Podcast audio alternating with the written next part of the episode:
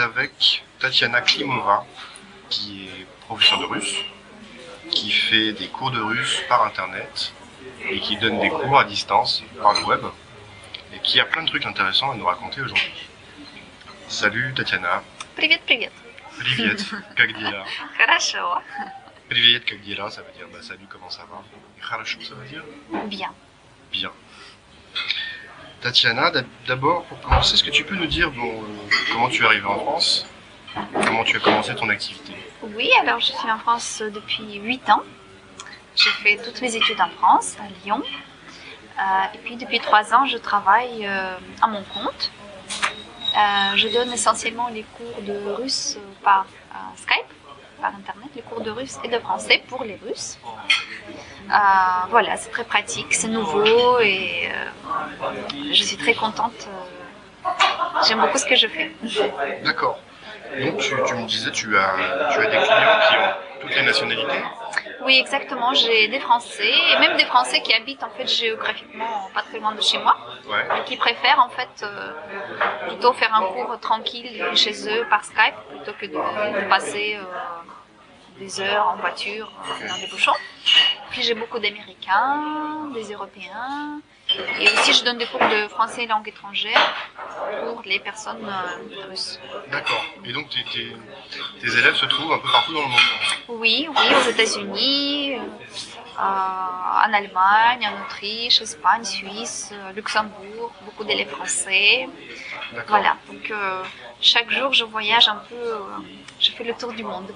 D'accord, c'est super. Donc, du coup, tu es oui. vraiment euh, la pointe sur le web. Oui, je pense. Oui, oui, oui. Ok. Euh, est-ce qu'on peut parler un petit peu de ton activité web? Alors, qu'est-ce que c'est oui. exactement? Qu'est-ce que oui. tu, quel site est-ce que tu as? Oui. Alors justement, je ne fais pas beaucoup de, de publicité de moi-même parce que j'ai un site qui s'appelle euh, Russian Language Podcast. Alors Russian Language Podcast, on va, on va détailler, c'est www.double slash pardon Russian comme euh, russe en anglais podcast tout attaché point eu. Je mettrai le lien bien sûr euh, euh, dans l'article. Voilà, et donc euh, je mets sur, sur internet les podcasts euh, en russe, c'est entièrement en russe, donc c'est pour les personnes euh, plutôt du niveau intermédiaire. D'accord. Il euh, y en a déjà cent cinquante, donc chaque fois c'est des dialogues thématiques euh, sur un thème précis. Ouais. Parfois des, des entretiens avec des personnes russes, entièrement en russe. Voilà, pour ceux qui, qui veulent enrichir leur vocabulaire et leur compréhension du russe. Ça tombe bien parce que j'ai beaucoup de gens... Euh... Vous êtes, vous êtes beaucoup sur russie point f r à vouloir apprendre plus de russe, oui. à vouloir progresser, c'est très bien, vous avez raison, continuez, allez voir le blog de Tatiana, il y a des trucs très chouettes à voir, et, euh, et, euh, et voilà. Euh, est-ce que tu peux nous parler un peu de l'apprentissage du russe en France ? Oui, alors j'ai, j'ai pas mal d'expérience en fait dans l'apprentissage, dans l'enseignement du russe. J'ai même un peu travaillé à l'université euh, de Lyon, en tant que prof de russe. Ouais. Euh, Pour, dans des associations, maintenant c'est surtout des cours privés. Et c'est vrai que le russe, je pense en France, c'est encore considéré comme une langue exotique. Je trouve ça un peu dommage, parce qu'il est beaucoup plus facile que le chinois ou le japonais par exemple. Et pourtant, euh, il est vu un peu de, de la même façon. C'est pas, c'est pas du tout aussi difficile que ces langues par exemple. D'accord. Et euh, alors tu, tu me disais, je crois, le, le russe est enseigné de moins en moins en fait en France dans les collèges, lycées. Oui, oui, oui, ça c'est un fait, mais euh, cependant. Déjà, quand j'ai appris le russe, il n'y en avait pas beaucoup. Et... Oui, oui, mais euh, si les parents ils veulent vraiment que les enfants apprennent le russe, il y a toujours euh, des écoles où le russe est enseigné en deuxième, troisième langue. D'accord. Et même euh, il y a des lycées, des collèges où c'est la première langue étrangère. Donc, je pense que si on veut vraiment apprendre le russe dès l'école. Euh, Il y a la possibilité. Ok. Euh, tu, as, tu as travaillé alors, pour enseigner le russe, aussi bien à des élèves de cours intermédiaires qui, qui commençaient pour aller voyager, pour aller euh, passionnés par la Russie oui. euh, en manière, aussi, aussi bien à des businessmen, je crois. Oui, oui, mais quand même, je pense qu'il y a une grande différence Zone par rapport. Voilà, par rapport à l'anglais, c'est que même si ce sont des, des hommes d'affaires qui apprennent le russe pour les affaires, ça commence toujours avec euh, un intérêt, une passion pour le pays quand même. Donc même ces businessmen, ils sont surtout intéressés par la culture russe et euh, les affaires aussi bien sûr, mais cent pour cent de mes élèves, c'est parfois pour les voyages, parfois pour les affaires, mais toujours en lien avec une passion pour la Russie, ou l'Ukraine, ou les pays russophones.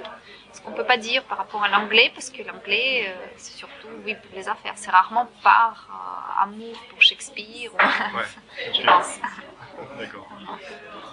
Alors, les Français disent souvent des Russes qu'ils sont très forts en langue. Je suis l'un des premiers à le dire, ou l'un d'entre eux, on va dire, tout simplement.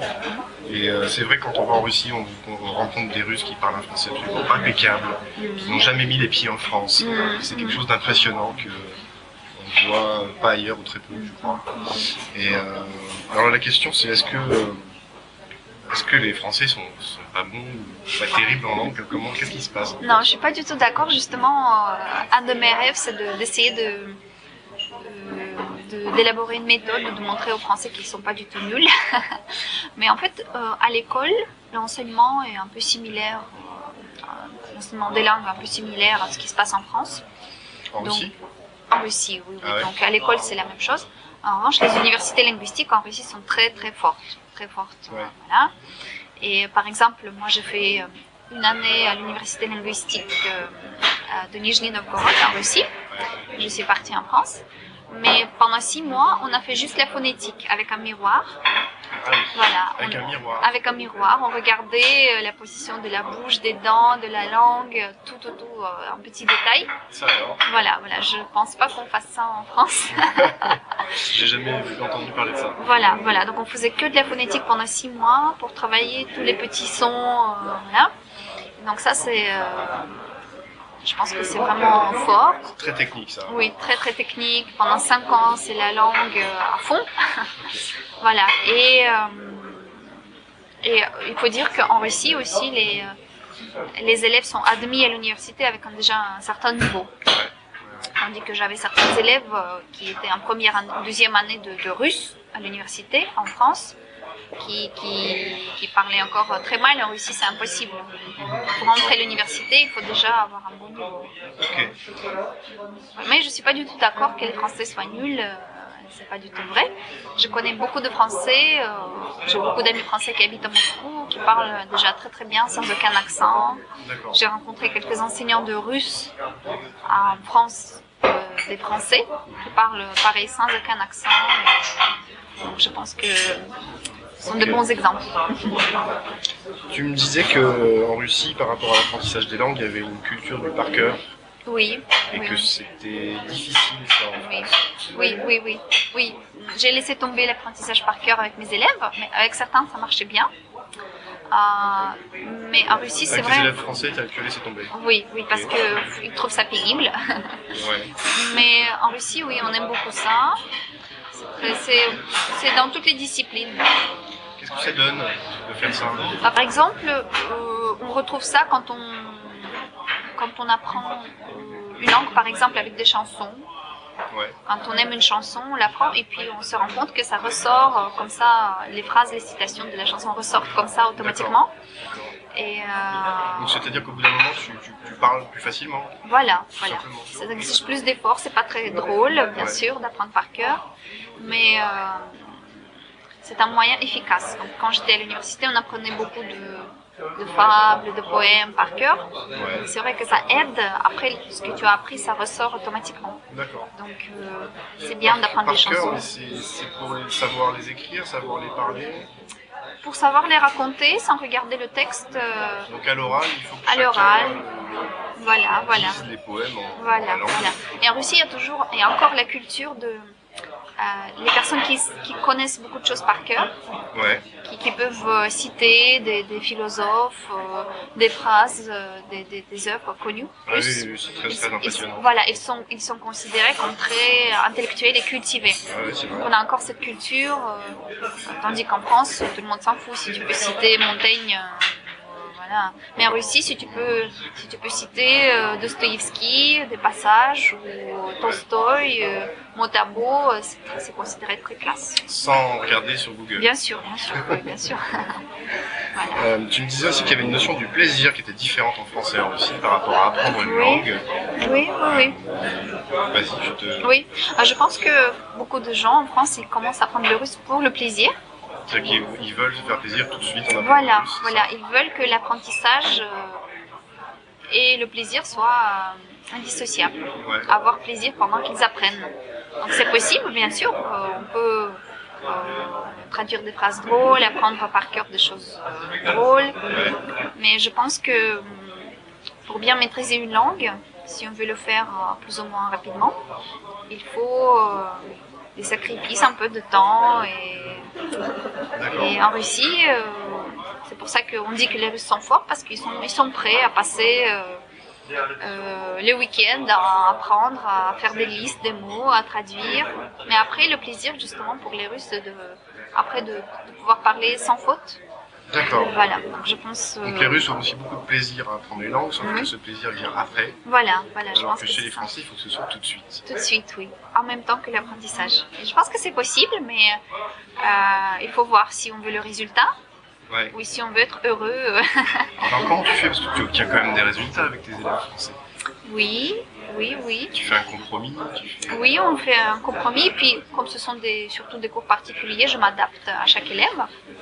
Avec certains, j'ai des élèves qui, avec qui on ne prend pas de notes, on n'a pas de cahier, on n'a rien, on se voit une fois par mois et on parle, juste on parle, on parle de ce qu'ils aiment. Voilà, je pense que le plus grand secret pour que les personnes euh, euh, soient heureuses en apprentissage d'une langue, ouais. c'est de parler de choses qu'ils aiment. Okay. Voilà, donc, euh, donc oh, de leur passion. Voilà, de leur passion. Avant de commencer, euh, euh, je fais toujours un cours d'essai avec l'élève. Pour voir surtout à quoi ils s'intéressent. C'est vrai que si on, après les personnes ne s'intéressent pas, par exemple, à la peinture, ouais. je le fais parler de la peinture, bien sûr, on entend qu'il s'ennuie. Mais en revanche, euh, s'ils s'intéressent aux animaux, à la politique... Euh, ça s'entend tout de suite aussi. Voilà, voilà. Mais après, ça peut être aussi un peu embêtant pour eux, parce que quand ils sont passionnés par quelque chose, ils essaient de... de ils veulent s'exprimer comme en français. Ouais. ou en leur langue d'origine. Et quand ils ne peuvent pas, ils sont frustrés. Et donc, euh, ça exige beaucoup de patience pour l'élève de pouvoir euh, formuler euh, ce qu'il mmh. veut dire simplement. Tu, tu me disais qu'il y, y, y a beaucoup de gens qui ont du mal à, à accepter de faire des erreurs. Voilà, je pense qu'en France, surtout, en tout cas mes élèves français, ce qu'ils m'ont dit, c'est qu'à l'école, on punit beaucoup, euh, on punit beaucoup... Euh, les élèves qui font des erreurs, enfin, je veux dire, on punit ouais. par, par les privés de la parole, ou on fait des classements, qui est le meilleur en russe de la classe, ou deuxième, troisième place. Moi, je trouve ça complètement absurde. Comment ça marche en Russie comme ça? euh, À l'école... Euh, on encourage les élèves à... Oui, oui, on encourage. À progresser, tout simplement. À l'université, oui. oui. Ouais. À l'école, c'est peut-être la même chose, mais à l'université. Et puis, par exemple, j'ai des élèves, j'ai beaucoup d'élèves américains. Ouais. Lui, ils disent que eux, à l'école, on les encourage beaucoup. C'est euh, chaque fois qu'ils font quelque chose de oui, qu'ils font du progrès, le professeur dit oui, c'est super, tout ça. Okay. Je ne sais pas si c'est bien. Mais en tout cas, je pense qu'au début, il ne faut pas avoir peur de faire, euh, faire des fautes. Sinon, on ne va jamais commencer à parler. Moi, je, je pense qu'il y a deux grandes philosophies dans l'apprentissage de langue. C'est de... de commencer euh, lentement, ouais. et de commencer à parler, même faire des petites phrases après qu'on ait appris euh, tout le système grammatical. Alors, moi, ouais. je pense pas que ça soit bien. Je ouais. pense pas. Euh, je pense qu'il faut, euh, il faut donner, enfin, il faut aller par couche euh, okay. d'apprentissage. Donc, d'abord apprendre euh, un niveau où on peut parler euh, très simplement. Ouais. Puis ajouter du vocabulaire, de la grammaire, puis euh, avancer. Donc, ça veut dire que, si je comprends bien, mm-hmm. tu me dis si je dis des bêtises, mais si je comprends bien, tu, tu conseilles de parler dès que possible. Oui. Avec ce qu'on a. Oui, oui, mais, euh, oui, mais trouver des... des... D'utiliser ce qu'on connaît. Utiliser ce qu'on connaît, oui, bien sûr. Il ne faut pas tout de suite regarder des... des euh, euh, Cuirassier Potemkine. Non, c'est un film... sur muet, on parle pas, tu effaceras ça, n'est-ce pas? Il ne faut pas tout de suite euh, s'attaquer à Léon Tolstoï. Ou... Oui, voilà, des films, euh, des grands films, des lectures, il faut chercher à, à votre niveau. Ouais. Mais euh, oui, essayer de dire quelques mots russes qu'on connaît, mais euh, je pense et que... les utiliser dans un contexte, si oui. possible. Euh... L'essentiel, c'est la pratique, de toute façon. Euh... Que quelque part, c'est pas mal, ça va plaire aux Français, oui. ça, je veux dire. Il ne oui. faut pas rester enfermé dans les bouquins trop longtemps. Oui, oui, oui. Oui, je pense. Il faut un peu de tout. C'est un peu je ça, pense. D'accord. Il faut un peu de tout. Mais je pense que sans communication, c'est impossible. Parce que euh, bah, je pense que si on ne parle pas avec ouais. des Russes, ou même avec des Français, moi quand je prenais le français, je prenais un grand plaisir à parler en français avec une autre amie, avec qui on apprenait le français. Peut-être on faisait des fautes, mais euh, voilà, on aimait bien dans le bus parler un peu français, personne ne comprenait, c'était super. D'accord. Euh, mais juste parler au maximum. Et, et je pense que sans communication, sans, sans utilisation, on ne peut pas entretenir la passion pour la langue. Certains internautes sur russie point f r me demandent souvent mm-hmm. où rencontrer des Russes en France mm-hmm. pour parler un peu et utiliser justement ce qu'ils connaissent comme vocabulaire. Mm-hmm. Parce qu'ils n'ont pas l'occasion de, de passer la pratique. Et il y a beaucoup de gens, je crois, qui s'arrêtent parce que justement ils sont trop chez eux dans leur bouquin, dans leur truc tout seul, et ils n'arrivent pas à communiquer avec, euh, bah, avec des Russes sur ce qu'ils connaissent. Ils ne savent même pas si ce qu'ils disent est correct ou pas correct.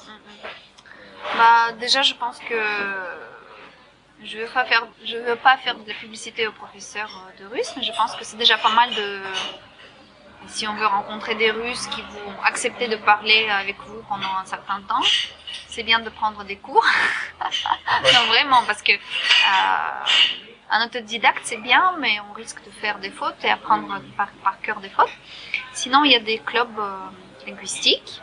Il y a des clubs linguistiques. Oui, oui, comme Polyglot, par exemple. Il y a le club oui, oui, Polyglot, voilà. Tout à fait. Euh, dans les grandes villes, il y a toujours des associations qui font une fois par mois, deux fois par mois, des soirées d'échange ouais, okay. russe-français.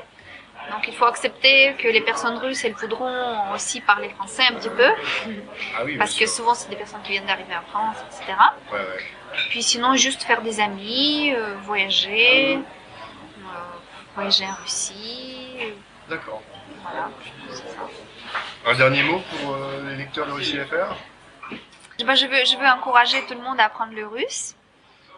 Euh, déjà, pour pouvoir peut-être dans le venir lire euh, des auteurs russes euh, en original. Pour pouvoir communiquer, pour pouvoir aller découvrir la Russie. Parce que les Russes apprécient beaucoup les gens qui parlent euh, russe. Ils sont très accueillants ouais, et je pense qu'en Russie c'est très très difficile quand on ne parle pas russe, au moins un petit peu. Et l'échange est tellement plus intéressant. Oui. Même avec quelques mots. C'est, c'est bien sûr, bien sûr, voilà. Puis euh, voilà, donc je, je, je pense que c'est pas si difficile que ça. Euh, juste pour donner un exemple, en français on a autour de vingt formes temporelles, subjonctif, euh, conditionnel, tout ça. Ouais. En russe il n'y a que cinq temps en fait. Exact. Que cinq temps, donc c'est pas si difficile que ça. Il n'y a pas de concordance des temps. Voilà, pas de concordance du temps du tout. Euh, ok, les déclinaisons, bien sûr c'est un peu difficile, mais euh, qu'est-ce qu'il y a d'autre qui n'est pas très difficile ? Il n'y a que trente-trois lettres et signes et pas cinq lignes comme en chinois. Voilà, voilà. Et puis les lectures en russe, chaque lettre se lit comme, comme elle s'écrit, plus ou moins, ah, ça, à quelques exceptions. Voilà, donc c'est pas très difficile. Donc, toutes les lettres se prononcent. Voilà, toutes les lettres se prononcent, c'est pas comme en français. Plus facile qu'en français. Voilà, donc je, j'encourage tout le monde. Ouais, ok, très bien. Donc euh, c'était une interview avec Tatiana Klimova. Merci beaucoup à toi. Merci. Спасибо большое. Пока. До скорого. До скорого, c'est à bientôt. Salut. Salut. Merci. À bientôt sur Russie point f r.